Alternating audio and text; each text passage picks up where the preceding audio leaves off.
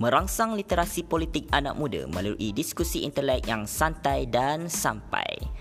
Okey, kita akan bersara langsung selepas ini dengan topik yang lebih menarik. Nantikan.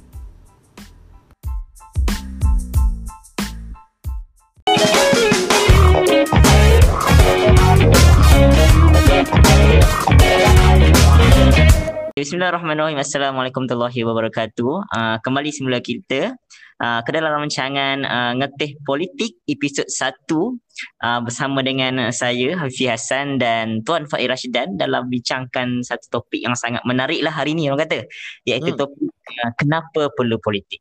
Uh, okay. Tapi sebelum kita pergi kepada topik kita kan kita nak cakap dulu lah kenapa kita ada ngeteh politik ni. Okay.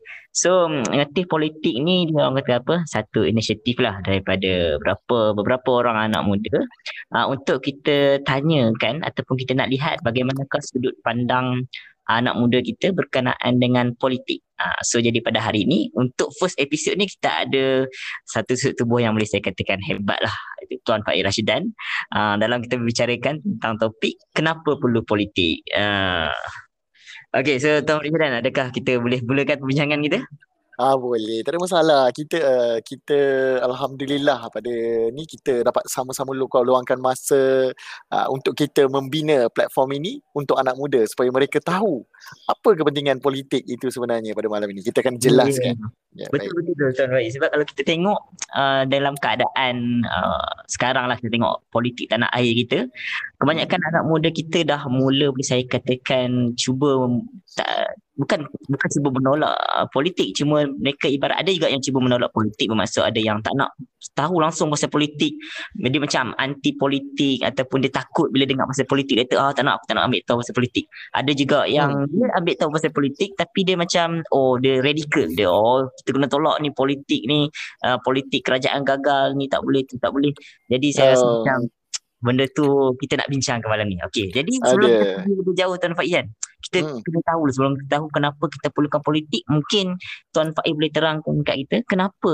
apakah yang dimaksudkan dengan politik tu. Kita pergi pada asas dulu. Ha, Okey, baik. Ha, betul. Sebab sesuatu benda tu mesti perlukan asas. Kalau tak ada asas, maka tak adalah uh, sesuatu benda tersebut. Jadi baik, kita kembali kepada definisi politik itu sendiri. Okey, jadi kalau uh, kalau kita nak merujuk definisi politik itu secara literalnya, kalau kita mm-hmm. tengok di uh, mungkin di kamus dewan uh, dewan bahasa dan pustaka edisi keempat dia ada sebut ada tiga maksud politik.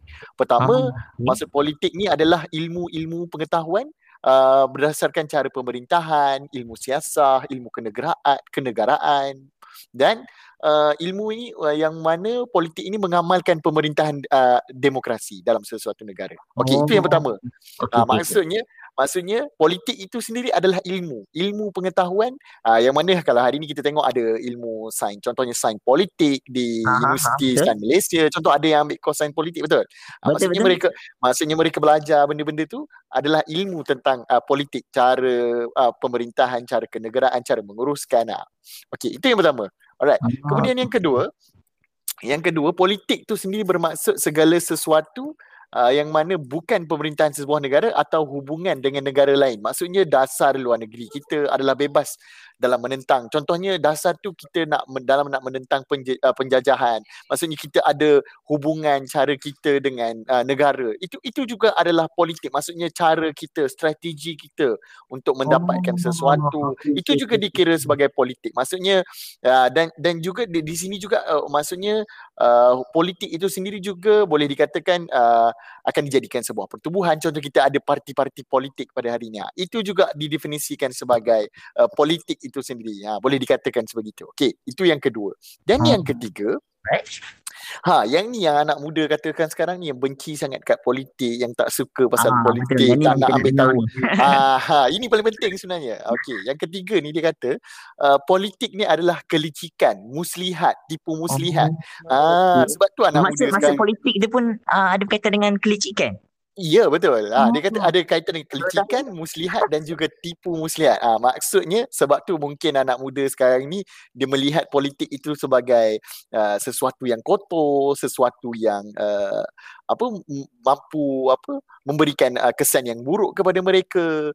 Uh, jadi mereka tidak uh, mereka tidak tahu secara literalnya apa sebenarnya politik itu dan mereka mungkin tidak ada pendedahan sebenarnya. Okey, jadi tak ada masalah sebab orang kata tak kenal maka tak cinta, betul? Betul. Tak uh, kenal maka tak cinta tapi kalau berkenalan dengan orang yang salah, salah juga tu bercinta dengan yang salah.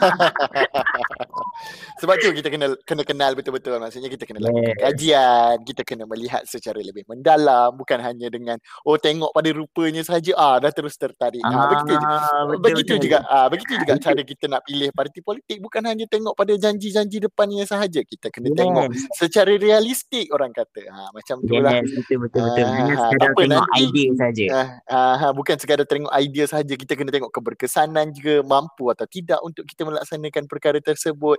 Okey, tetapi sebelum kita nak orang kata pergi lebih lanjut dalam perkara itu kita hmm, okay. uh, kita teruskan dulu dengan definisi ini nanti mungkin kita boleh ceritakan sedikit berkenaan dengan apa yang kita sebutkan tadi uh, jadi uh, secara tadi kalau saya sebut secara literal kalau kita sekarang secara umumnya kita boleh katakan politik ini adalah uh, mungkin salah satu uh, cara dalam satu sistem demokrasi contohnya di tempat kita ni raja berperlembagaan untuk yang mana kita memberikan suatu kuasa ataupun tampuk kepimpinan kepada orang politik ini untuk uh, kita uh, memerintah negara kita. Maksudnya untuk mentadbir hmm. negara kita dengan baik untuk uh, membantu rakyat. Maksudnya orang politik ini adalah bekerja untuk rakyat. Itu itu, itu ah, politik yang sebenarnya yang yang perlu kita faham.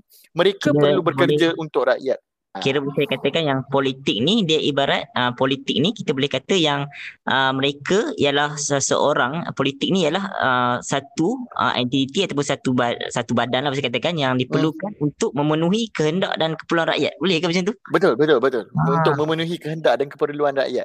Uh, tetapi kena kena ingat juga kita tak boleh nak kata memenuhi kehendak dan ni sebab apa? Seorang pemimpin yang baik itu bukanlah yang memberikan apa yang uh, rakyat mahu tetapi memberikan apa yang rakyat perlu. Ha yeah.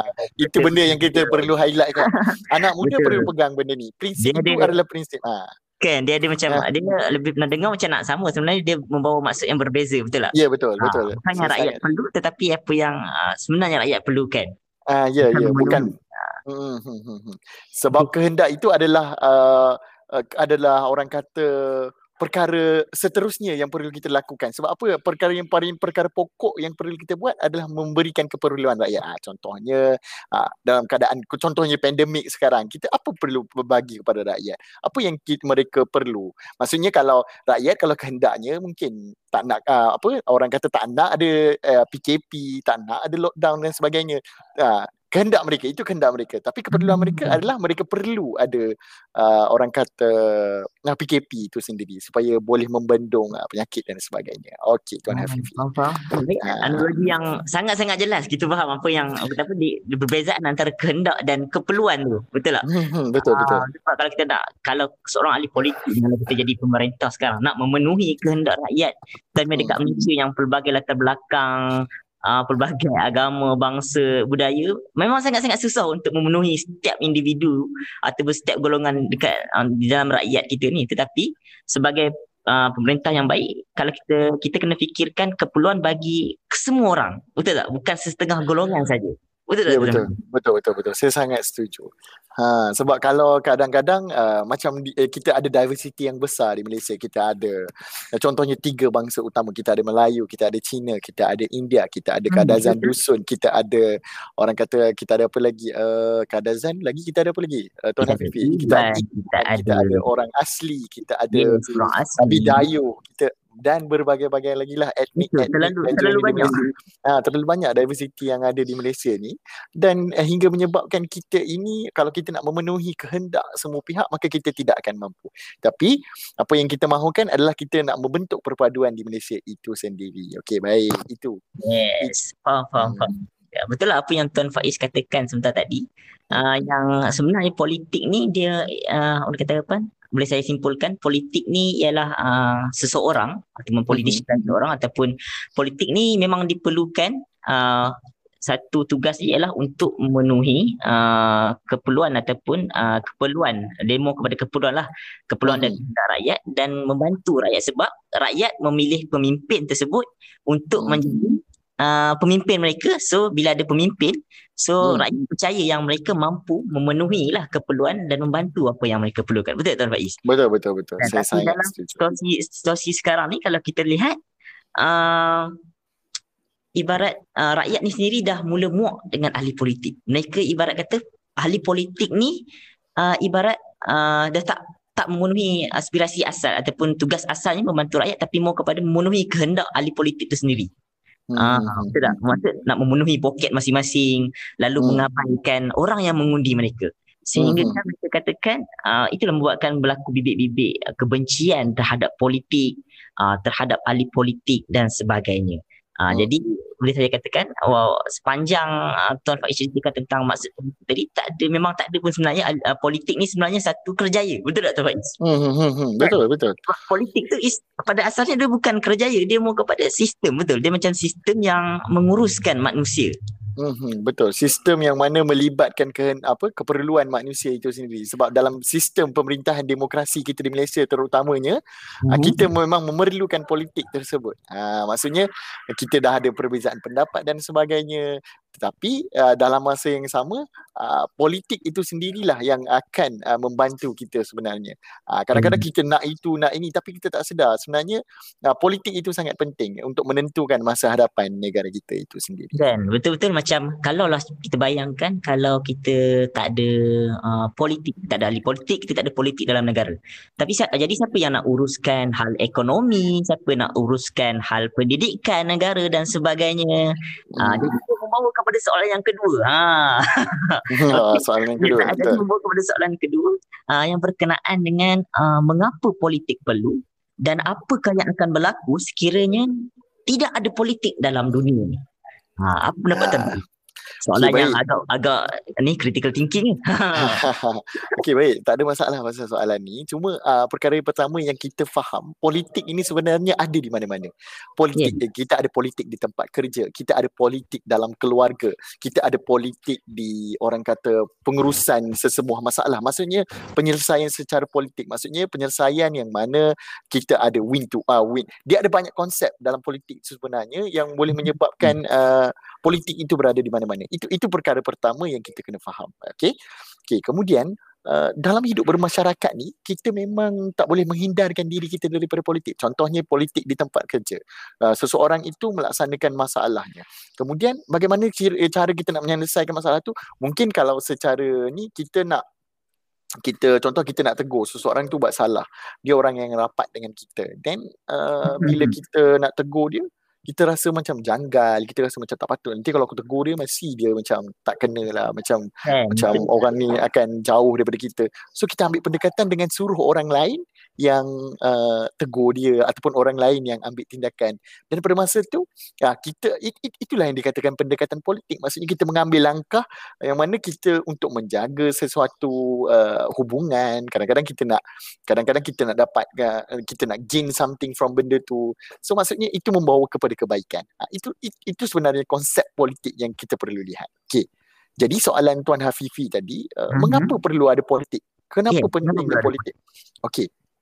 Jadi uh, politik yang kita nak masukkan ni bukan sahaja politik yang melibatkan politik pentadbiran tetapi juga melibatkan uh, politik yang melibatkan dua individu yang tinggal di tempat yang sama. Kalau kita lihat sebuah kisah uh, klasik dulu, kisah seorang pelaut Inggeris nama dia uh, Robinson Crusoe. Saya pun tak tahulah nak pronounce dia macam mana tapi lebih kurang macam itulah.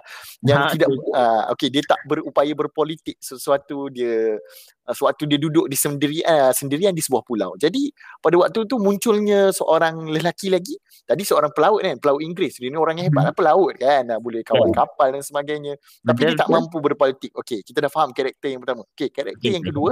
okey. Okay, karakter yang kedua. tadi pelaut okay. kan? Ha, okay, pelaut pelaut, pelaut, pelaut, kan pelaut. Ha, alright Okey, yang pertama, yang kedua adalah uh, okey, yang kedua adalah Friday, seorang abdi kulit hitam yang lari daripada tuan dia ke pulau itu.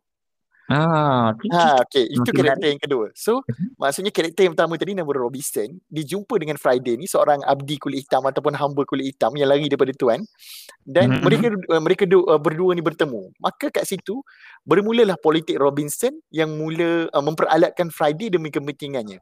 Nah, maksudnya uh-huh. Robinson ni menggunakan Friday uh, untuk kepentingan di, uh, kepentingan dia sendiri. Uh, jadi perkara inilah yang kita bimbangkan. Setiap apa yang ditunjukkan oleh Cruzo dan Friday adalah sejauh mana kuasa politik itu berlangsung. Uh, kemungkinan juga uh, Friday menuruti kata Crusoe disebabkan Crusoe ni dianggap sebagai pemilik pulau tu. Sebab dia jumpa Crusoe kat situ dia rasa macam oh Crusoe ni uh, macam pemilik pulau tu. Sedangkan uh, Friday ni tak Friday ni tak tahu pun Crusoe ni siapa sedangkan dia datang daripada jauh. Uh, padahal maksudnya uh, cara kita penampilan kita uh, pengaruh kita kat situ. Ah uh, itu bercerita pasal pengaruh tu dah dah, dah lain dah tu. Dia dah masuk kepada orang kata kepada uh, orang kata apa faktor yang mempengaruhi politik itu sendiri ha. Dah, dah, dah maksudnya benda tu ada berkaitan ha. Lalu Friday ni melihat Crusoe ni sebagai pemilik uh, pulau tersebut mengakibatkan dia rasa uh, Crusoe ni adalah orang yang perlu dihormati dan disanjungi ha. Nampak tak? Ha bila orang tengok bila orang tengok politik oh, okey kita nampak oh dia ni uh, ada pengaruh ada orang oh dia ni macam pemilik sendiri. oh so maksudnya orang akan hormat. macam apa ha. karakteristik seorang orang yang berpolitik. Betul? Ha, ha, ya ya. Ha. kita akan pada seseorang itu Ha. Okay, okay, faham, faham. Uh, alright, alright. Teruskan, teruskan, Tan. Okay, kemudian uh, kita tahu, sedangkan kita tahu kalau kat dunia ni, uh, dunia macam dalam cerita tadi, pulau tu bukan milik sesiapa pun dan tak ada sebab pun kita untuk memperalatkan manusia. Ha. So ini juga satu konsep politik yang perlu kita pegang. Kita masuk politik ataupun seseorang ahli politik itu janganlah memperalatkan uh, sesama manusia. Ha. Apa yang lebih penting adalah untuk kepentingan rakyat dan juga kepentingan negara. Okey. Jadi uh, kemudian uh, apa apa yang saya nak katakan uh, berkaitan dengan kepentingan uh, kesedaran terhadap uh, politik itu sendiri sangat penting untuk kita ambil tahu tentang uh, kuasa politik itu. Okey, saya nak bawa dua perspektif lah. Ya, yang pertama mungkin daripada perspektif semasa, perspektif negara kita dan kedua daripada perspektif agama itu sendiri. Uh, uh, uh, uh, kenapa politik itu sangat penting? Okey, Tuan Hafifi boleh ke? Boleh, boleh, sila, sila. Boleh. Maksudnya okay. kita akan, hari ini kita akan bincangkan, Taufik akan membawakan dari sud, uh, dua sudut pandang yang berbeza lah. Pertama yeah. dari uh, agama, yang hmm. kedua dari segi uh, negara dan keadaan semasa kita. Kenapa ah, politik itu okay. sangat penting. Okay, baik. Okay, yang pertama. Okay, yang pertama, apa pentingnya untuk kita tahu semua ni? Uh, yang pertama saya saya tak nak cerita pasal agama lagi. Kita kita kita uh, kita bawa topik yang menarik tu agak ke belakang sikit nanti kita Ah, boleh boleh boleh. Okay. Yang menarik kita simpan belakang sikit. Oh, baru kita sikit. okay, apa pentingnya untuk kita tahu? Sebab sangat penting untuk kita ambil uh, tahu tentang kuasa politik ni sebab apa? Orang yang akan pegang kuasa politik, orang yang akan jadi pemimpin kita itu, itulah orang yang akan membantu kita dalam banyak perkara. Terutama sekali dalam memelihara hak manusia. Maksudnya melihara hak kita ni lah. Orang politik ni lah yang nak jaga kita nanti. Maksudnya kalau kita tak contohnya orang hari ni tak nak ambil tahu ah, biarlah dia nak buat apa pun. Ah, tak peduli lah dia nak buat apa pun. Maksudnya pada ketika itu uh, politik itu sendiri akan dilupakan, akan ditinggalkan sehingga membiarkan orang yang tak sepatutnya untuk jadi pemimpin kita. Orang sepatutnya uh, yang tak sepatutnya memegang kuasa. Maka pada ketika itu siapa yang nak pelihara hak kita sebagai manusia? Hak untuk hidup dalam keadaan aman, hak untuk kita mendapat keperluan, hak kita untuk mendapat bantuan, hak kita untuk mendapat infrastruktur yang baik. Uh, tak itu belum kira dengan hak undang-undang. Itu belum kira dengan hak untuk kita mendapatkan keselamatan keamanan maksudnya dengan adanya polis. Siapa siapa lagi yang akan menguruskan perkara tersebut kalau tidak kita berikan kuasa ini kepada pemimpin-pemimpin yang betul? Uh, seandainya uh, seandainya kita hanya melihat ala benda ni tak ada apa pun tak efek ke kehidupan kita pun. Uh, saya nak cerita pengalaman saya sendiri tentang kehidupan saya. Saya ni orang kampung. Uh, duduk nun jauh di sana di orang kata daerah paling bahagia daerah paling bahagia uh, di Malaysia orang kata daerah Baling. Uh, tetapi uh, kadar kemiskinan di Baling ni agak tinggi. Uh, jadi saya hidup dalam uh, kelompok uh, masyarakat yang mana uh, kai, uh, kadang-kadang tu sampai boleh kata kais pagi makan pagi, kais petang makan petang. Maka amat sedih melihat perkara ini. Kadang-kadang uh, saya nak kata saya keluarga yang susah sangat pun dulu pernah hidup uh, dalam keadaan yang uh, agak susah. Mungkin makan nasi dengan uh, minyak dan sebagainya, nasi dengan garam dan sebagainya, nasi dengan telur. Okay. Dan dan uh, tetapi benda itu uh, berubah. Kemudian bila saya melihat orang di sekeliling, saya tengok penoreh ke, sebab kebanyakannya orang di Baling ni kebanyakannya penoreh getah suatu ketika dahulu. Hmm, jadi jadi bila saya tengok tengok keadaan mereka, contoh saya pagi keluar nak pergi beli sarapan contohnya, beli nasi lemak. Hmm. Bila kita tengok mereka tengok kita macam oh kita beli nasi lemak, dia orang pagi-pagi dah berlapar kena kena pergi ke apa kebun getah anak-anak pun turun membantu. Dia macam satu Dia rasa nah Kita pun rasa macam bersalah kan. ah macam macam bersalah. Ya Allah apa aku buat ni? Ma- macam kita biarkan kenapa boleh jadi macam ni? Sedangkan sedangkan kalau macam ma- macam saya katakan sebelum ni ada, mak- maksudnya ada sesuatu yang tak kena dengan sistem politik itu sendiri ah, yang Hmm. mana yang mana menyebabkan adanya golongan sebegini ha sebab tu kita kena ambil tahu hal politik negara. Sebab apa? Sepatutnya orang yang dilantik itulah sebagai seorang pemimpin, seorang yang seorang ahli politik, mereka patut ambil tahu tentang hak rakyat. Ha, Hmm. seandainya kita salah memilih, salah memilih contohnya dalam perkara ini, maka kita uh, kita tidak akan memberikan hak. Mungkin kita rasa hak untuk kita cukup. Hak untuk diri kita sendiri. Mungkin kita dah hidup dalam keadaan nak kata kemewahan tu mungkin tidak kita hidup dalam kesenangan contohnya. Maksudnya tak ada masalah nak makan, tak ada Dan masalah. Ha, dalam kesederhanaan lah. Maksudnya ada. Serba, serba lengkap lah maksudnya. Serba lengkap. Tak kaya, Ah, tak susah ah, tapi ah, ah, cukup-cukup. Ah cukup cukup. Ah tetapi ah, pada waktu itu maksudnya kalau kita tak nak ambil tahu pasal politik ni, maksudnya kita telah mengabaikan hak orang-orang yang saya sebutkan tadi. Hmm, betul, Ah betul. nampak tak? Oh, se- Sebab kita boleh anggap tu sebagai satu penindasan terhadap mereka. Sebab apa? Kita macam abaikan ah, mungkin kita rasa perkara itu kecil, tidak ada uh, efek kepada kita ataupun tidak ada kesan terhadap kita. Tetapi kesan terhadap mereka itu sangatlah besar. Ha, contohnya uh, daripada segi dasar pelaksanaan negara dan sebagainya. Sebab apa? Orang politik inilah yang akan akan membantu untuk uh, memberi uh, untuk membentuk dasar negara, untuk membincangkan hal undang-undang dan sebagainya. Contoh uh, saya boleh katakan sekarang. Kalau dulu orang uh, kalau kalau kalau kita salah pilih orang, contohnya sekarang harga minyak sawit dahulu uh, kita kata pada 2019, 2020, awal 2020 harganya dalam 2000 lebih macam tu. Tapi sekarang Mhm. harga dia dah dah mencecah 4700. Nampak tak? Nampak tak Oh. perbezaan bila berlaku Nampak. pertukaran Betul. kerajaan, pertukaran orang yang memimpin tersebut. Maksudnya ada kesan sebenarnya, kesan yang sangat besar. Sebab apa? Dulu kalau kita tengok orang yang apa uh, orang yang apa orang yang uh, ada kebun sawit ni orang kata boleh agak susah lah dengan harga RM2,000 satu tan. Betul, Tapi hari ini dengan harga 4,700 dah melebihi 100% dah harga dia peningkatan yang berlaku. Uh, Ya, jadi betul. uh, jadi perkara tu kita, kita kita dapat lihat perbezaan yang ketara daripada cara pelaksanaan politik tersebut. Ha, jadi jangan kita cabuli hak masyarakat yang lain walaupun kita rasa kita ni dah senang. Okey, itu yang pertama. Okey. Seterusnya kepentingan ini adalah untuk melihat kuasa yang diperoleh digunakan untuk menggumbal undang-undang semata-mata bukan untuk uh, diri kita tetapi untuk menjaga keamanan. Uh, maksudnya ada dasar yang betul nak jaga orang kata uh, uh, persempadan negara daripada dasar immigration kita, dasar pelaksanaan uh, dasar pelaksanaan ekonomi negara dan banyak lagi lah. Seandainya kita memberikan uh, orang kata tampuk kepimpinan ataupun kuasa itu kepada pemimpin yang zalim, maka rakyat yang lain akan haknya akan dicabuli.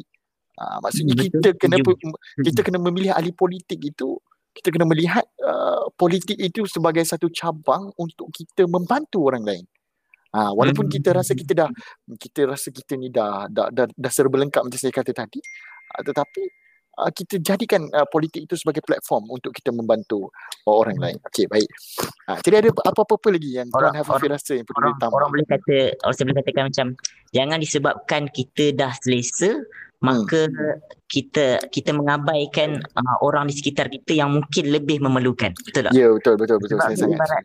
macam saya setuju lah dengan apa yang Tuan Faiz katakan berkenaan dengan kata fungsi politik tu sendiri iaitu Hmm. membantu orang menguruskan masyarakat lah betul tak Hmm. kita kena elakkan berlaku keciciran seperti kes yang Tuan Faiz cakap tadi bermaksud ada yang kais pagi makan pagi kais petang makan petang sebagaimana saya ada tengok kat Twitter baru-baru ni Hmm. uh, ada satu statement ni saya tengok uh, dia kata dia orang ada satu gambar lah dia tengok ada seorang lelaki ni dengan seorang akak ni akak ni naik motor and then akak tu macam bagi telefon dekat seorang lelaki ni Hmm. untuk lelaki ni check uh, rupa-rupanya kisah di sebalik gambar tu ialah ada seorang akak ni datang jumpa uh, jumpa dia orang ni yang duduk kat tepi jalan maksudnya random random person yang datang jumpa Hmm. kita and then akak ni datang tanya seorang lelaki ni kata uh, nak beli telefon tak Hmm. Ah betul lelaki ni pun macam ah, kenapa nak beli telefon nak? Kenapa kak? Ah kan seperti tanya kenapa kak nak ah, nak nak jual telefon ke? Ah aku nak jual lah kak tak ada duit dah. Nak makan ke tak ada duit. So aku nak jual telefon ni. Jadi kat situ orang kata apa? Di mana sebenarnya ahli politik yang sepatutnya mengelakkan berlakunya kekecilan seperti ini? Betul tak? Hmm, betul betul betul. Dalam keadaan pandemik bila sampai terpaksa jual phone phone sebenarnya satu orang kata apa kalau dulu zaman dulu ya telefon bukanlah satu benda orang kata apa uh, satu kalau keperluan. ah keperluan manusia tu basic thing manusia phone belum lagi internet pun belum. Hmm. tapi sekarang dia satu kewajipan satu keperluan untuk kita ada phone. Tapi si, kalau kita dah menggadaikan ibarat kita ada rumah tapi kita gadaikan keperluan rumah kita untuk kita survive so itu bermaksud ada something wrong lah dengan dalam, dalam sistem kita terutamanya hmm. dalam politik. Betul tak Faiz? Betul betul sangat tepat sekali. Sebab apa? Politik itu memang mempengaruhi uh, cara hidup, uh, taraf ekonomi, taraf hidup rakyat kita sendiri. Ha, maksudnya ada perbezaan yang ketara berlaku. Kita tengok uh, kita tengok satu contoh yang mudah lah kita kata. Bila berlaku perubahan kerajaan, maksudnya akan berlaku. Maksudnya saya bagi contoh mudah lah. Contohnya kerajaan tak stabil. Kerajaan, uh, orang kata kerajaan tak cukup majoriti. Maka apa yang berlaku? Kesan yang pertama yang kita dapat lihat kesan paling besar sekali adalah pada pasaran saham kita. Para pelabur akan lari uh, ti- tiada kepercayaan. Maksudnya uh, kita akan berhutang kestabilan politik uh, kestabilan ekonomi itu akan uh, orang kata tunggang langgang. Kemudian uh, kita juga boleh katakan yang uh, kita kita uh, apabila berlakunya perubahan kuasa politik itu sendiri pun maka akan ada satu pandangan uh, kepada ahli politik itu yang memberi uh, pengaruh ataupun kesan yang sangat besar kepada negara. Tak kira lah aspek apa pun. Uh, tak kira lah aspek apa pun. It, it, it, itu satu uh, perkara yang kita perlu lihat dengan lebih meluas ataupun kita nak kena bincang dengan lebih meluas. Okay. uh, itu tuan Hafifi. Alright. Kemudian right, right. Uh, saya nak bawa pula daripada segi kita saya kata pertama daripada segi uh, sem, uh, daripada segi keadaan semasa daripada kepentingan negara dan hak orang lain. yang kedua tadi ya. So kita uh, yang empat paling menarik yang Tuan Faiz Hul tadi ya. Ha yang ni kita nak okey okey okey. Jadi kita kita nak perlu juga kepada daripada segi agama jadi kalau kita lihat uh, dalam agama kita sendiri adalah menjadi kewajipan kepada kita. Auzubillahi minasyaitonir Allah Subhanahu wa taala sebut, Auzubillahi minasyaitonir rajim. Inna Allah ya'murukum an tu'addul amanati ila ahliha. Sesungguhnya Allah menyuruh kamu memberikan amanah itu kepada uh, orang-orang yang ahli. Maksudnya orang-orang yang uh, ada uh, kepakaran ada kepekaran dalam bidang tersebut. Ha, maksudnya kat hmm. situ pun Allah dah tunjuk kepada kita kita kena pilih uh, orang yang tepat, orang yang betul untuk memimpin kita. Ha, terutamanya dalam politik lah sebab sistem kita sekarang memang uh, sistem uh, demokrasi berper, berparlimen uh, yang melibatkan parti-parti politik. Maksudnya kita kena pilih uh, parti politik yang uh, tepat dan betul untuk untuk uh, orang kata menjadi pemimpin kita. Okey, itu yang pertama. Uh, okay.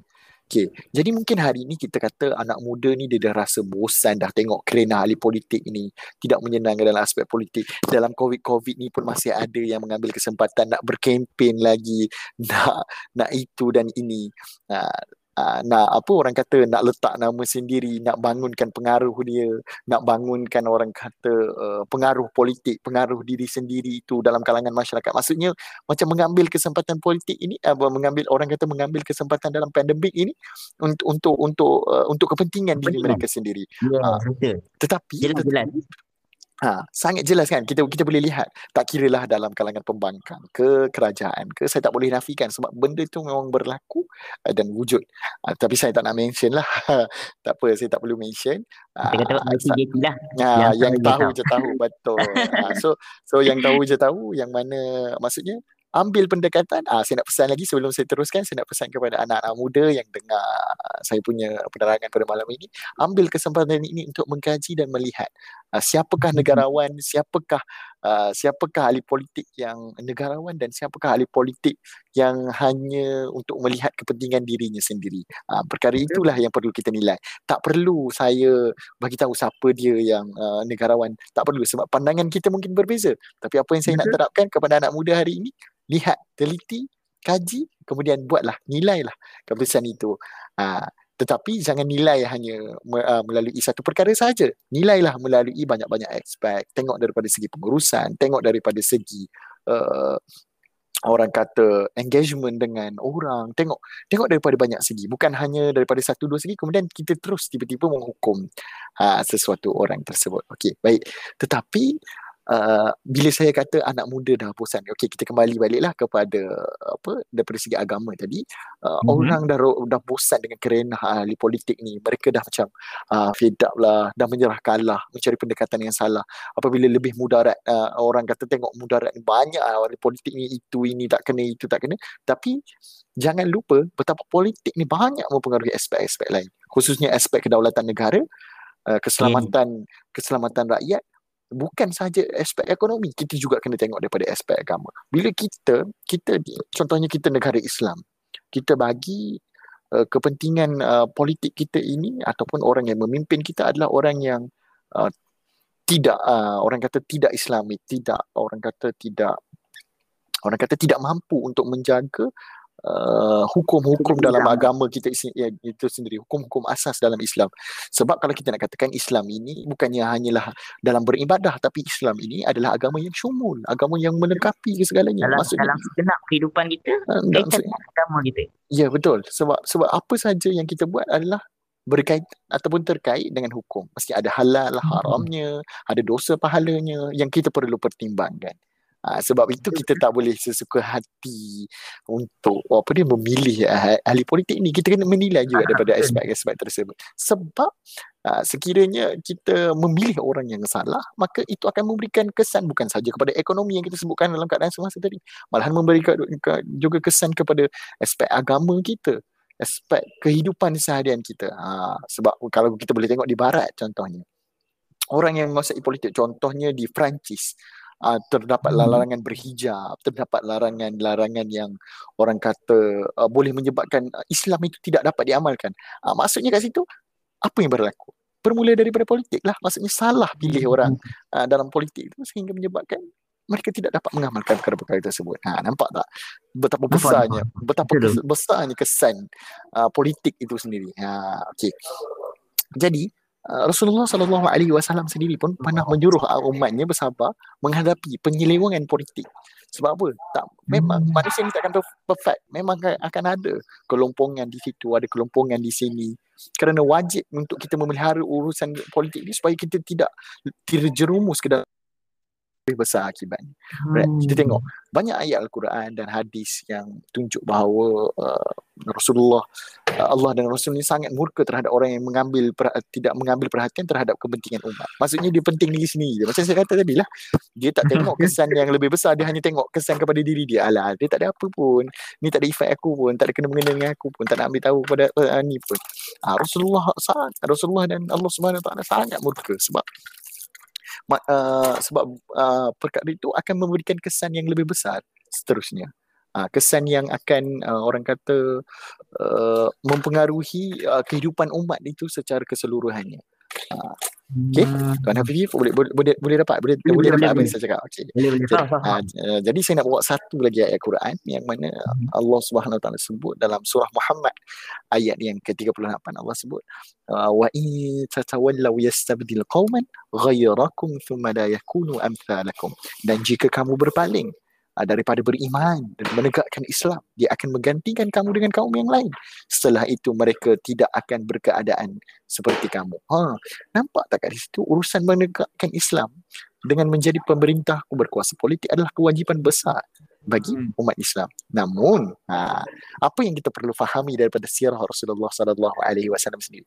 Kita kita nampak tak uslub dakwah ataupun uh, bukan bukan uh, okey uslub dakwah tu cerita yang lebih besar. Mungkin kita boleh lihat Rasulullah ini kenapa Rasulullah sallallahu alaihi wasallam berpindah ke Madinah? Apa sebabnya?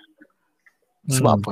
Sebab urusan politik lah kan. Uh, sebab urusan politik. Sebab sebab Rasulullah hmm. merasakan perkara itu perlu untuk Rasulullah menyebarkan Islam, untuk menguatkan mengukuhkan ekonomi, untuk menyampaikan hmm. untuk menyampaikan untuk dakwah dan Islam. untuk membentuk negara Islam dan sebagainya. Uh, maksudnya betapa pentingnya kuasa politik itu. Seandainya kita ingin lemah, bagaimana Uh, bagaimana kita ini nak nak memberikan pandangan kita tambah-tambah di dunia seperti sekarang ini. Contohnya dalam isu Palestin. Sekiranya kita tak ada pemimpin politik ataupun kita tidak ada keupayaan politik yang besar kita tidak akan mampu untuk untuk uh, memberi tentangan kepada negara Israel khususnya pada hari ini. Kita dapat lihat seorang tokoh politik yang uh, agak hebat. Bukan agak hebat memang hebat lah memang saya akui kehebatannya dalam dalam perkara ini adalah Tun Dr. Mahathir Mohamad. Kita kita dapat lihat. Kita dapat lihat. Nah, negarawan negara, nah, tokoh politik ataupun negarawan. Maksudnya dia dia sendiri uh, boleh memainkan peranan. Sungguh pun dia kini bukanlah uh, siapa-siapa dalam negara kita. Maksudnya uh, uh, maksudnya saya dalam kerajaan lah. Dia bukan siapa-siapa. Maksudnya dia hanyalah seorang ahli parlimen tetapi pandangannya diterima dunia. Nampak tak betapa besarnya pengaruh politik di situ okay. untuk untuk untuk orang kata mempengaruhi keadaan semasa dan juga keadaan umat Islam itu sendiri. Ha, okey. Baik, jadi ada pun orang ni kata uh, supaya umat Islam ini melupakan uh, politik adalah warisan penjajah, peninggalan penjajah supaya umat ini, umat ini lemah dan hilang kuasa kita seperti hanya pemerintahan khilafah dan sebagainya. Tetapi satu perkara yang kita perlu sedar, saya nak tanya pada hari ini, bolehkah kita membentuk sistem khilafah itu sendiri? Kalau orang katalah daripada segi islamiknya lah, boleh ke Tuan Hafizi? Boleh ke? Bagi pendapat saya, uh, hmm, sekarang kita memang betul saya ada baca, ada juga baca berkenaan uh, perkara yang uh, Tuan Faiz tanyakan. Hmm. Uh, bagi pendapat saya dalam keadaan sekarang mungkin perkara itu sangat-sangatlah mustahil. Hmm. Sangat mustahil sebab itu kita kena berada dalam dunia yang nyata dalam keadaan ke dalam dalam keadaan sekarang. Ria, kita melihat realiti kita melihat kepada realiti sebab negara kita dah ada perlembagaannya dan dan itu seandainya kita ni kita hanya mampu mengubah diri kita, cara pandangan, perspektif kita. Seandainya kita masih kekal pada takut yang lama, seandainya kita hanya melihat oh, perkara ini hanya perkara yang perlu kita, orang kata perkara picisan yang perlu kita tidak tidak tidak ambil tahu, maka uh, benda itu uh, sangatlah uh, mempengaruhi dan akan menyebabkan kesan yang lebih besar. Okay.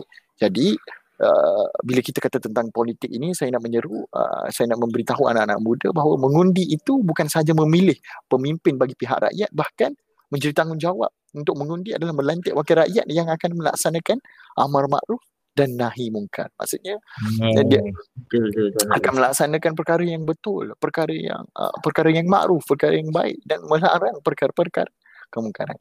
Namun kita akui untuk melaksanakan perkara tersebut amatlah susah. Amatlah susah sebab kita hidup dalam negara macam macam kita bincangkan awal tadi kita hidup dalam mhm. negara yang orang kata berbilang kaum berbilang agama dan sebagainya. Jadi untuk melaksanakan itu adalah sangat susah. Namun apa yang menjadi tonggak kita adalah bukan kesamarataan. Kesamarataan bukanlah tujuan kita. Apa yang kita perlukan adalah keadilan. Ha, sebab hmm, apa? adil itu meletakkan sesuatu itu uh, pada tempat tempatnya. Ya jadi itu itu yang perlu kita amalkan. Okey Kemudian mengundi juga ni macam kita kata analogi ni adalah kita menjadi hakim terhadap kerajaan. Dengan melakukan orang kata uh, timpang tara antara kebaikan untuk memilih siapakah yang akan membantu meneruskan kelangsungan hidup kita. Tak kira lah ekonomi ke tak kira lah daripada segi sosial ke pendidikan ke warisan anak-anak kita ke generasi masa akan datang ke. Seandainya kita memilih orang yang salah maka kita sebenarnya bukan sahaja memberi kesan kepada diri kita tetapi memberikan kesan kepada generasi-generasi seterusnya. Kepada anak-anak kita kepada kaum keluarga kita kepada orang-orang lain. Baik jadi sekarang ini apa saya boleh kata tepuk amai-amai belalang kupu-kupu tepuk tangan saya apa lagi yang kita boleh bantu? Itu sahaja yang kita boleh katakan tentang perkara ini. Jadi uh, lihatlah uh, politik itu daripada perspektif agama lihatlah perspektif, uh, politik itu daripada politik keadaan semasa dan sebagainya supaya kita tahu bahawa politik itu sangatlah penting untuk uh, meneruskan kelangsungan hidup kita di Malaysia. Jangan jangan pentingkan diri kita sahaja tetapi lihatlah juga kepentingan orang lain dan kepentingan generasi masa akan datang. Itu sahaja daripada saya. Terima kasih Tuan Afifi. Baik, Tuan Faiz. So, bagus Tuan Faiz. Dulu pernah masuk ni ya, uh, Dai Faiz ya? Eh, tak ada, tak ada. ada ada ada bakat tu, ada bakat. uh, jadi saya uh, jadi apa yang boleh simpulkan dari uh, apa yang Tuan Faiz katakan tentang tadi maka benarlah sebenarnya uh, politik ni memang sangat-sangat luas dan sebenarnya dalam setiap kehidupan kita ialah politik. Betul kan? Hmm, betul betul betul, betul, betul. kerja dekat tempat belajar dalam kehidupan. Sebenarnya dalam tidak langsung secara tak langsung kita juga sebenarnya mengamalkan ciri-ciri berpolitik walaupun kita bukan ahli politik. Uh, terutama dalam uh, seperti yang Tuan Faiz beritahu tadi kalau dalam agamanya memang benar uh, saya ingat dalam satu kata-kata jika orang baik tidak uh, join politik, tidak menyertai politik, maka hmm. posisi itu akan diisi oleh orang-orang yang uh, tak uh, yang jahat ataupun yang betul, betul. Ha, jadi bila orang yang tak baik yang menguasai politik kita, maka dia kita akan kita juga akan mendapat kesan yang sangat-sangat negatif. Jadi mm-hmm. betapa pentingnya pada hari ini, macam kita selalu katakan, kita undi bukan sekadar tengok uh, dari segi sosial media dia saja. Betul tak? Mm-hmm. Bukan mm-hmm. Uh, kita jangan tanya orang yang memang menyokong dia, confirm pun dia orang ni akan bias betul tak? Orang mm-hmm. orang kuat dia, dia akan bias. Kita mm-hmm. cuba lihat dari pelbagai aspek macam tu Pak cakap dari pelbagai aspek dari segi perwatakan dia, cara hmm. dia approach uh, sumbangan dia kepada rakyat bagaimana uh, hmm. bagaimana kalau kita bersembang dengan dia adakah dia macam sombong ke macam mana ke kan hmm. uh, kalau dia punya perwatakan dia baik tak baik yang penting ialah uh, yang yang kedua ialah kita tengok dari segi bagaimana dia menjaga agama dia kalau dia orang calon Islam ahli politiknya orang Islam bagaimana dia uh, menjaga hmm. agama dia Hmm. Uh, kalau kita tengok dia uh, dengan isu-isu yang berkaitan dengan LGBT dia menyokong walaupun dia Islam hmm. bermaksud ahli politik ni ada masalah lah hmm. dalam menjaga agama dia. Jadi hmm. hmm bagaimana hmm. kalau isu-isu macam tu pun dia menyokong ini kan pula dia kita nak uh, isu-isu uh, yang lebih besar. Nak, uh, nak dia buat isu yang lebih besar contohnya uh, buat amar makruf nahi mungkar confirm lah dia takkan buat. Betul ha, tak? Betul, betul, betul. Sebab itu perkara asas dalam Islam itu sendiri. Yeah. Perkara asas amar ma'ruf nahi munkar. Maksud kalau dia pegang asas, datanglah isu apa pun, dia akan tahu apa yang perlu dilaksanakan sebagai Islam. InsyaAllah sebab ada iman di dada. Ha, yeah. Iman itulah yang akan menjaga kita. Ha. Sebab Betul. kalau kita tengok dapatan kajian politik dan sebagainya, kita kita dapat lihat perbezaan. Perbezaan mm-hmm. uh, antara orang yang mempunyai, orang kata, pegangan agama yang kukuh. Walaupun kita tak nafikan lah, dia akan ada kelompongan, akan ada buat dosa dan sebagainya. Tetapi seandainya orang itu ada iman, ada asas agama ataupun ilmu itu, dia akan lebih menjaga. Uh, dia akan fikir, okey ini haram, aku tak patut buat macam ni, aku kena fikir. Maksudnya cara fikir dia tu, cara fikir dia tu pun dia, dia melihat hmm. agama itu sebagai satu orang kata keutamaan uh, dalam melaksanakan apa-apa keputusan. Uh, maksudnya kalau orang nak bagi rasuah, dia fikir, ya Allah, ini aku nak bantu rakyat aku, takkanlah aku nak terima rasuah. Benda ini boleh merosakkan itu, merosakkan ini. Maksudnya jadi ada satu hadangan, satu benteng. At least orang kata ada benteng. Uh, sebab macam macam saudara Hafifi kata tadi kalau orang baik tak masuk politik uh, siapa lagi nak masuk politik? Kalau orang jahat yang masuk politik apa akan jadi dengan politik negara? Orang baik masuk politik pun boleh tumbang. Apatah lagi orang jahat yang masuk politik? Ha bayangkan bayangkan. Lagilah menakutkan. Ya betul betul betul. Ha. sebab itu kita kena orang kata kita kena berfikir dengan matang. Ambil kesempatan ini untuk kita orang kata membentuk uh, suatu naratif politik yang baru Ha, bukan yes. hanya dengan melihat politik itu sebagai satu perkara yang buruk tetapi satu perkara untuk membantu orang lain. Sebagai yeah. satu perkara untuk membangunkan negara. Ha, itu kita kena melihat naratif secara positif bukan hanya melihat daripada sudut negatif politik. Sebab apa? Seandainya kita lihat politik itu sebagai satu perkara negatif maka sampai bila-bila pun sampai bila-bila pun uh, politik itu akan menjadi negatif dalam kehidupan kita dan kita akan mengabaikan politik itu. Alright itu saja betul tapi jadi itu yang tadi kita discuss tadi Pak soalan yang dulu iaitu soalan kenapa kita perlu politik dan uh, apa yang berlaku sekali tidak ada politik. Jadi Pak yang sebangkan tadi apa itu politik tentang uh, tentang isu semasa dan uh, politik uh, tentang isu semasa dan politik dalam aspek agama kita. Sekarang kita nak pergi uh, yang terakhir. Soalan kita yang terakhir kita tamat isu pertama kita iaitu apakah perkara-perkara yang mungkin mempengaruhi politik ataupun politik sehingga kan That's why berlakunya orang cakap uh, politik ni baik, ada yang politik ni baik, ada yang politik buruk, ada yang tak nak dengar pasal politik. Jadi ini semua berlaku, sentimen ni berlaku disebabkan ada pengaruh-pengaruh menyebabkan uh, dia mempengaruhi politik ni. Ah, uh, maksud bagaimanakah perkara-perkara luar ini mempengaruhi uh, sistem politik ataupun ahli politik ataupun pelaksanaan dalam politik itu tersebut politik nah, okey baik. Oh, soalan ni agak agak susah untuk untuk untuk saya orang kata. Tapi tak apa saya cuba uh, sebaik saya. Right. Uh, saya melihat uh, perkara ini banyak sangat perkara yang mempengaruhi politik itu sendiri. Pertama, apa yang mempengaruhi politik adalah orang itu sendiri ataupun ahli politik itu sendiri.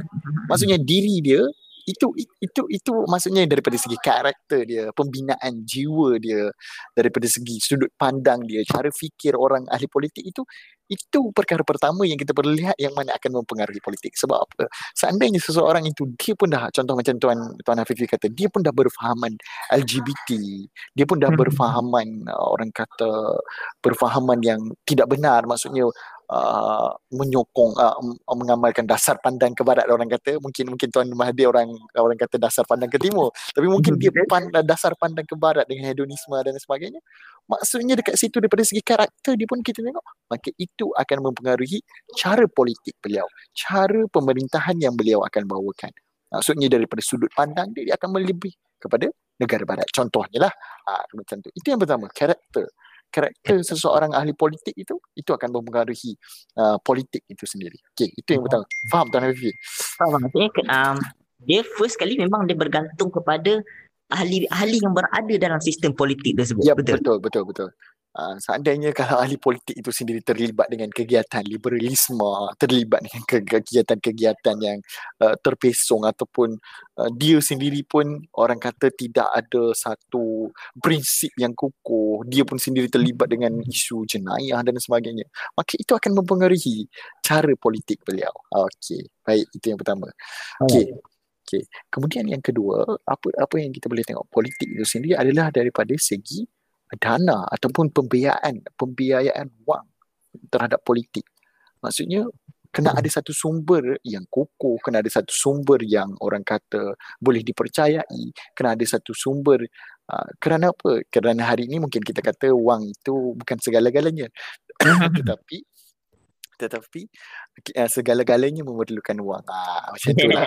macam itulah lebih kurang sebab uh, uh, sebab hari ini sebab dalam sistem ataupun keadaan politik semasa kita di Malaysia, wang itu merupakan sesuatu perkara yang sangat penting untuk kita membantu rakyat sendiri. Maksudnya kita daripada kita ada satu akar umbi yang kukuh, asal kita ada satu, uh, seandainya satu parti politik itu, politik itu sendiri ada satu asas yang kukuh uh, daripada segi kewangannya, daripada segi uh, ni, maka pada ketika itu dia boleh uh, contohnya keadaan contohnya satu parti politik ni dah uh, bertapak lama contohnya saya kata bukan mudah uh, AMNO AMNO contohnya Nah, hmm. UMNO, UMNO, uh, UMNO itu sendiri dah ada dah, dah, dah ada satu kewangan yang kukuh, dah ada satu hubungan yang uh, rapat dengan syarikat-syarikat dan sebagainya. Maksudnya mereka juga ada syarikat sendiri, ada sumber kewangan sendiri. Maksudnya pada ketika itu mereka ada satu sumber wang yang mana perkara itu akan mempengaruhi cara fikir hmm. rakyat bukan bukan sahaja cara fikir mereka malahan cara fikir rakyat. Maksudnya UMNO ini uh, pada satu ketika boleh membantu kita tak boleh nafikan mungkin ada yang hari ini mahu komen pasal UMNO UMNO ni tak baik lah kebimbingannya teruk dan sebagainya. Tetapi hakikatnya kita perlu akui UMNO ini ada satu asas yang sangat kukuh sebab dia pun dah 60 tahun. Orang kata dahulu hmm. mentadbir negara dan sebagainya. uh, realitinya begitu. Uh, tetapi itu saya nak tunjukkan kesan ataupun pengaruh politik. Sebab apa? Contohnya ada ahli-ahli politik ni dia akan menyampaikan sumbangan memberikan itu dan ini dan sebagainya. Uh, sebab apa? Ahli politik ni uh, pada pandangan saya lah uh, dia kita perlukan uh, dia perlu ada dana sendiri. Sebab kadang-kadang kalau kita lihat keadaan di Malaysia uh, uh, bila dia tidak mampu melaksanakan sesuatu dasar dan sebagainya maksudnya mungkin uh, dia jadi pembangkang pada waktu tu dia dah tak ada dana sendiri. Jadi saya berpendapat ahli politik ni perlu ada pembiayaan wang dia sendiri untuk dia, dia sendiri membantu rakyat tersebut. Uh, so perkara itulah yang akan mempengaruhi. Contohnya saya bagi satu contoh yang baiklah. Uh, karakter dan juga wang. Okey kita tengok contoh yang baik adalah contohnya Uh, saudara ataupun uh, yang berbahagia uh, apa yang berhormat uh, Sheikh Sadiq Mm-hmm. Abdul Rahman betul. Kita kita dapat lihat di posting Facebooknya, kita dapat lihat di posting IG dan sebagainya lah. Yang mana dia membantu rakyat muah. Walaupun dia tak, tidak mendapat peruntukan daripada kerajaan. Ha, saya tak tahulah benda itu betul atau tidak. Saya tak nak komen. Tetapi apa apa yang dia buat, apa yang dia bantu untuk rakyat adalah satu perkara yang betul. Itu itu hakikat ahli politik yang sebenar. Yang perlu mereka, mereka lakukan. Ha, bukan hanya duduk dan uh, orang kata sembang kosong saja. Jangan Turun. duduk dan tunggu tapi cari inisiatif. Ya, cari inisiatif. Bukan dengan hanya komen, bukan hanya dengan menghentam kerajaan, bukan hanya dengan uh, menunding jari kepada mana-mana pihak tetapi turun sendiri, turun padang. Uh, turun ke uh, turun ke lapangan turun tengok keadaan rakyat itu sendiri. Namun seandainya ahli politik hari ini hidup dalam keadaan hidup mewah ada jet pribadinya ada kereta mewahnya sendiri. Betul, betul. Uh, mereka, mereka, mereka, mereka mereka sepertinya tidak tidak mempeduli pun uh, nasib rakyat itu sebenarnya. Sebab kalau kita tengok realiti keadaan semasa rakyat sangatlah susah saya tidak. Sangatlah susah betul. Sangatlah susah saya, sangat sedih melihat keadaan rakyat. Uh, keadaan rakyat pada hari ini. Tambah-tambah dalam musim PKP dan sebagainya. Yang memang dibuang kerjanya dengan tak ada sumber pendapatannya. Dan banyaklah isu lagi. Okey. Uh, jadi wang itu juga merupakan uh, satu perkara yang uh, boleh mempengaruhi keadaan politik itu sendiri. Itu yang hmm. kedua. Okey, baik Tuan Hafifi. Yang pertama tadi karakter orang itu, yang kedua adalah wang dan yang ketiga saya nak bawakan pada malam ini adalah daripada segi pengaruh seseorang ataupun uh, pengaruh dan yang keempat adalah uh, daripada segi orang kata uh, populis, tindakan populis. Ah, faham tak? Populis. Maksudnya nah, populis. Gerakan populis. Ah, gerakan populis. Ah, maksudnya gerakan hmm. apabila popular sesuatu benda tu orang akan terikut akan terpengaruh. Okey. Nanti saya akan huraikan sikit mungkin Tuan Hafifi juga boleh tambah-tambah sikit saya ya, punya lompong-lompong. kita bersembang, kita bersembang. Ah, kita bersembang. Ngeteh politik. Okey, baik. Uh, kita okay, oh, dah sampai 50 minit dah Tuan Hafifi. Okey, baik. Uh, okay. Kita kena ada banyak sesi lagi ni lepas ni. okay, baik, baik, baik. Uh, yang yang ketiga ni tadi saya sebut daripada segi pengaruh. Maksudnya seseorang itu hmm. seandainya dia ada pengaruh. Pengaruh ni tak kira lah. Contohnya saya saya nak bawa satu figura politik yang ada pengaruh ni saya boleh kata um, saudara Anwar apa pun yang berba yang berhormat uh, Anwar Ibrahim. Yes. Kita, kita, kita dapat lihat. Confirm semua orang kenal. Ha, orang kata figura yang boleh dikenali, agak dikenali oleh semua orang. Sebab apa dia ada satu aura ataupun satu orang kata yang mana bila dia bercakap, orang akan dengar orang akan dengar dia ada satu kelebihan dekat situ yang mana ada aura yang tersendiri yang memberikan pengaruh. Sehingga kan dia ada satu fan base ataupun uh, satu orang kata dah macam fan base ni dah macam BTS dah pula. Dah macam ARMY dah pula. Ya Allah tak, tak, BTS versi Malaysia? Uh, BTS versi ya, BTS versi politik. Lah. maksudnya dia ada satu penyokong dia sendiri yang mana menyokong beliau untuk terus kekal berada sehingga ke hari ini. Ha. Maksudnya yeah. dekat situ kita dapat lihat betapa pengaruhnya politik itu kat situ sehingga kan hari ini walaupun uh, boleh saya katakan uh, Anwar Ibrahim ini ada jatuh turunnya dalam politik. Tetapi kenapa yeah. kenapa uh, para pen, uh, para penyokong beliau masih memilih untuk memberikan kepercayaan, memberikan memberikan apa orang kata peluang kepada beliau untuk membuktikan diri beliau. Ha, malahan uh, mereka mengatakan dia akan menjadi Perdana Menteri ke-7, ke-8 dan ke-9 dan sebagainya. Maksudnya walaupun, walaupun dia masuk penjara keluar penjara sampai sekarang mereka masih mahukan Anwar yeah, menjadi yeah, Perdana yeah. Menteri. Mas, maksudnya dia ada pengaruh dia yang tersendiri di situ. Ha, itu kita yeah. tidak dapat nafikan. Maksudnya ha, itu satu contoh yang sangat baik melihatkan betapa pengaruh itu memberikan kesan kepada uh, politik itu sendiri. Ha, nampak kan? Jelas sangat. Ha, okay, itu itu yang ketiga. Okey, hmm. kemudian uh, yang keempat adalah populis. Populis ni adalah satu tindakan yang mana orang kata uh, macam hari ni orang kata uh, tindakan yang akan memberikan oh, oh, apa ada engagement yang kuat. Contohnya dalam sosial media orang kata akan ada engagement yang besar. Uh, okey, buat buat buat buat satu benda ni okey. Buat dulu, cakap dulu, cerita keburukan orang dulu, Uh, lepas tu orang akan oh orang orang orang akan dapat uh, benda tu maksudnya orang akan pandang buruk pada uh, i, i, itu dah masuk benda lain dah sebenarnya ya Allah. dia dia ibarat apa? Share dulu. Uh, share dulu. Uh, share. Uh, maksudnya ambil tindakan yang kadang-kadang orang kata kita macam mengambil kesempatan tindakan yang populis. Yes. Maksudnya tindakan yang boleh contohnya okey padahal benda tu tak ada apa pun contohnya pasal uh, memberi, memberi uh, pasal bantuan kepada rakyat. Benda tu dah benda yang bagus tetapi kita memilih untuk untuk komen secara berlebihan memburuk-burukkan sehingga kan benda tu jadi satu tindakan yang populis. Benda yang akan menyebabkan menimbulkan kemarahan maksudnya macam mengambil kesempatan lah kat situ. Faham tak? Macam satu keadaan uh, satu keadaan. Contohnya isu vaksin di Pulau Pinang hari itu uh, macam uh, contohnya isu vaksin di Pulau Pinang yang mana Uh, kalau kalau kita uh, kalau sebagai sebuah kerajaan lah saya rasa tak patutlah bagi pendapat saya sebagai sebuah kerajaan, saya juga ada organisasi saya juga terlibat dalam organisasi dan sebagainya. Saya melihat perkara itu sebagai sebuah kerajaan negeri tak patut berlaku seperti itu. Sebab apa? Sebab kalau kita lihat sendiri pada surat uh, untuk apa uh, penyediaan vaksin ataupun sumbangan vaksin itu adalah so, alamat yang palsu. So maksudnya tak tak illogical. Benda itu adalah illogical untuk kita untuk kita ketengahkan. Sebab apa? Benda tu dah sasar daripada awal adalah benda yang tak relevan. Tetapi kita lebih memilih untuk untuk mengambil tindakan populis yang menimbulkan kemarahan rakyat yeah. mengambil kesempatan politik uh, benda, benda ni saya tak nafikan bukan sahaja berlaku dalam uh, pihak kerajaan malahan ada juga berlaku dalam pihak pembangkang sendiri maksudnya mereka uh, lebih mengutamakan kepentingan politik mereka sendiri berbanding dengan uh, untuk uh, untuk mengambil tindakan yang tepat dan betul ha. Okey. Itu yang keempat, tindakan populis. Okey, itu sahaja daripada saya, Tuan Hafizi. Baik, terima kasih. Tapi saya, saya betul betul apa yang Tuan Pak cakap contohnya dari segi uh, kita tengok dari segi dana. Saya cuba berkaitan dengan dana dan pembayaran tu. Bagaimana? Hmm. Uh, kita bayangkan uh, kita dah rasa uh, kita dah rasa uh, pertukaran kerajaan mesti daripada ya, betul, betul, betul. Uh, daripada BN ke PH kepada hmm. BN. Bermaksud kita dah rakyat telah merasai ketiga uh, tiga perubahan hmm. pemerintah. Hmm, transisi itu berlaku. Transisi ya. ataupun transisi yang berlaku dan hmm. saya yakin dan percaya hmm. orang yang menyokong BN dahulu memang sangat-sangat terkesan. Contoh waktu BN jatuh dulu, memang saya tengok keesokan harinya mak-mak kita, ayah-ayah kita murung. Hmm. Ada yang murung seminggu macam tak nak makan. Sebab apa? Sebab dia orang apa?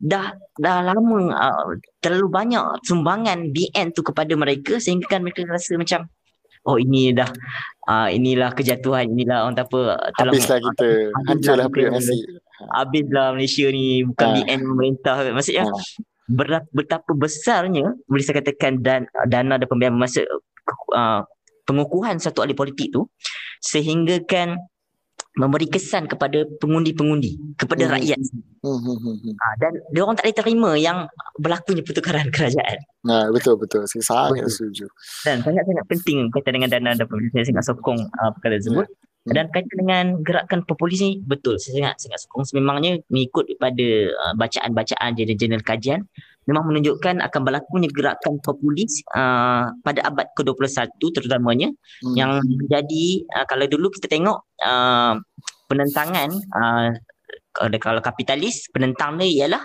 uh, komunis kan hmm. kalau hmm. kalau demokrasi penentangnya ialah populis lah hmm. uh, so populis ni di mana satu gerakan untuk empower the people hmm. uh, empowerment of people dan kalau kita lihat uh, memang kalau tengok sekarang ni kerajaan pun ibarat uh, buat keputusan mengikut kehendak rakyat tu sendiri. Betul tak? Hmm, hmm. Kalau rakyat komen benda, maksudnya dia lah nak buat dah. Kita tengok waktu PH pun dah tahu. Dia nak, hmm. nak buat ISIS. Tapi sebabkan ada berlakunya gelombang kebangkitan rakyat, uh, turunnya perhimpunan uh, ISIS dan sebagainya, maka hmm. kerajaan terpaksa mengikut. Uh, kalau tak mengikut maka mereka akan lihat lagi satu kebangkitan lah akan memberi kesan kepada uh, prestasi dan momentum kerajaan yang merintah ketika itu. So inilah gerakan populis ni boleh jadi gerakan yang baik dan ada juga saya lihat ahli politik yang sebenarnya menumpang populisme ni. Hmm. Ha, bagi contohnya orang ada juga orang cakap yang Said Sadiq ni ialah pemimpin populis. Hmm. Ha, sebab dia mengangkat isu-isu yang berkaitan dengan rakyat walaupun isu itu kecil. Contohnya hmm. kerajaan kata dia nak bagi tab tapi hmm. bagi-bagi jadi dia gunakan kesempatan ni uh, dalam ke, uh, dalam keadaan semasa realiti semasa so dia berikan bantuan laptop kepada rakyat muar dan sebagainya sehingga orang cakap hmm. oh Sadiq pun boleh buat asal kerajaan terlibat so dia menumpang uh, isu-isu dalam populisme ni untuk meningkatkan pengaruh dia uh, hmm. so populisme pun kita kena hati juga juga sebab mungkin hmm akan ditumpang oleh ahli-ahli politik yang akan mengambil kepentingan lah ha, di atas kesempatan. Ya, cuma-cuma-cumanya mungkin uh, tindakan itu uh, kita kita dapat lihat contoh tindakan Syed Saddiq itu memberikan laptop kepada rakyat itu adalah tindakan yang baik. Cumanya kita katakan hmm. itu orang kata serampang dua mata. Ha, itu, itu yang kita perlu faham. Ha, kita tak boleh nafikan apa uh, tindakan memberikan uh, laptop dan sebagainya itu adalah tindakan yang baik dan namun kita perlu faham juga bila ahli politik ni dia selalunya dia akan ada serampang dua mata. Dia tidak akan melakukan sesuatu perkara itu melainkan ada juga kepentingan kepada diri dia sendiri. Susah yeah. untuk kita cari ahli politik yang orang kata uh, tak takkan mengambil kesempatan terhadap sesuatu yang uh, dia sendiri lakukan. In short, that is politik. Betul tak? Uh, in short, that is politik. Uh, politik mesti ada kepentingan untuk diri dia, mesti ada kepentingan untuk parti dia dan sebagainya. Itu sahaja. Sampai memberikan kepentingan untuk rakyat. Yep, betul. Okay. Jadi kita dah berada di penghujung rancangan kita untuk ngeteh politik episod 1 dengan topik kenapa perlu politik.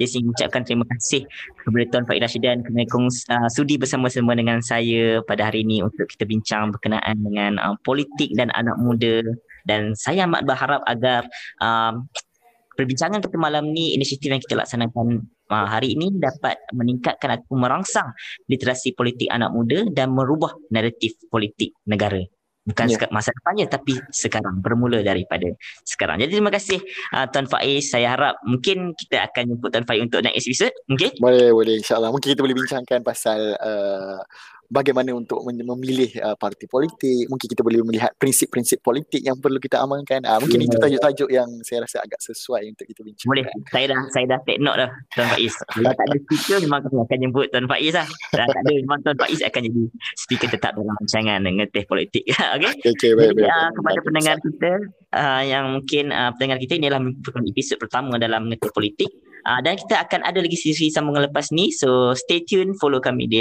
di Spotify dan nantikan siri-siri berikutnya dalam rancangan Ngetih Politik bersama dengan COVID Troopers. Jadi uh, terima kasih Tuan Faiz dan sekian dari Assalamualaikum warahmatullahi wabarakatuh.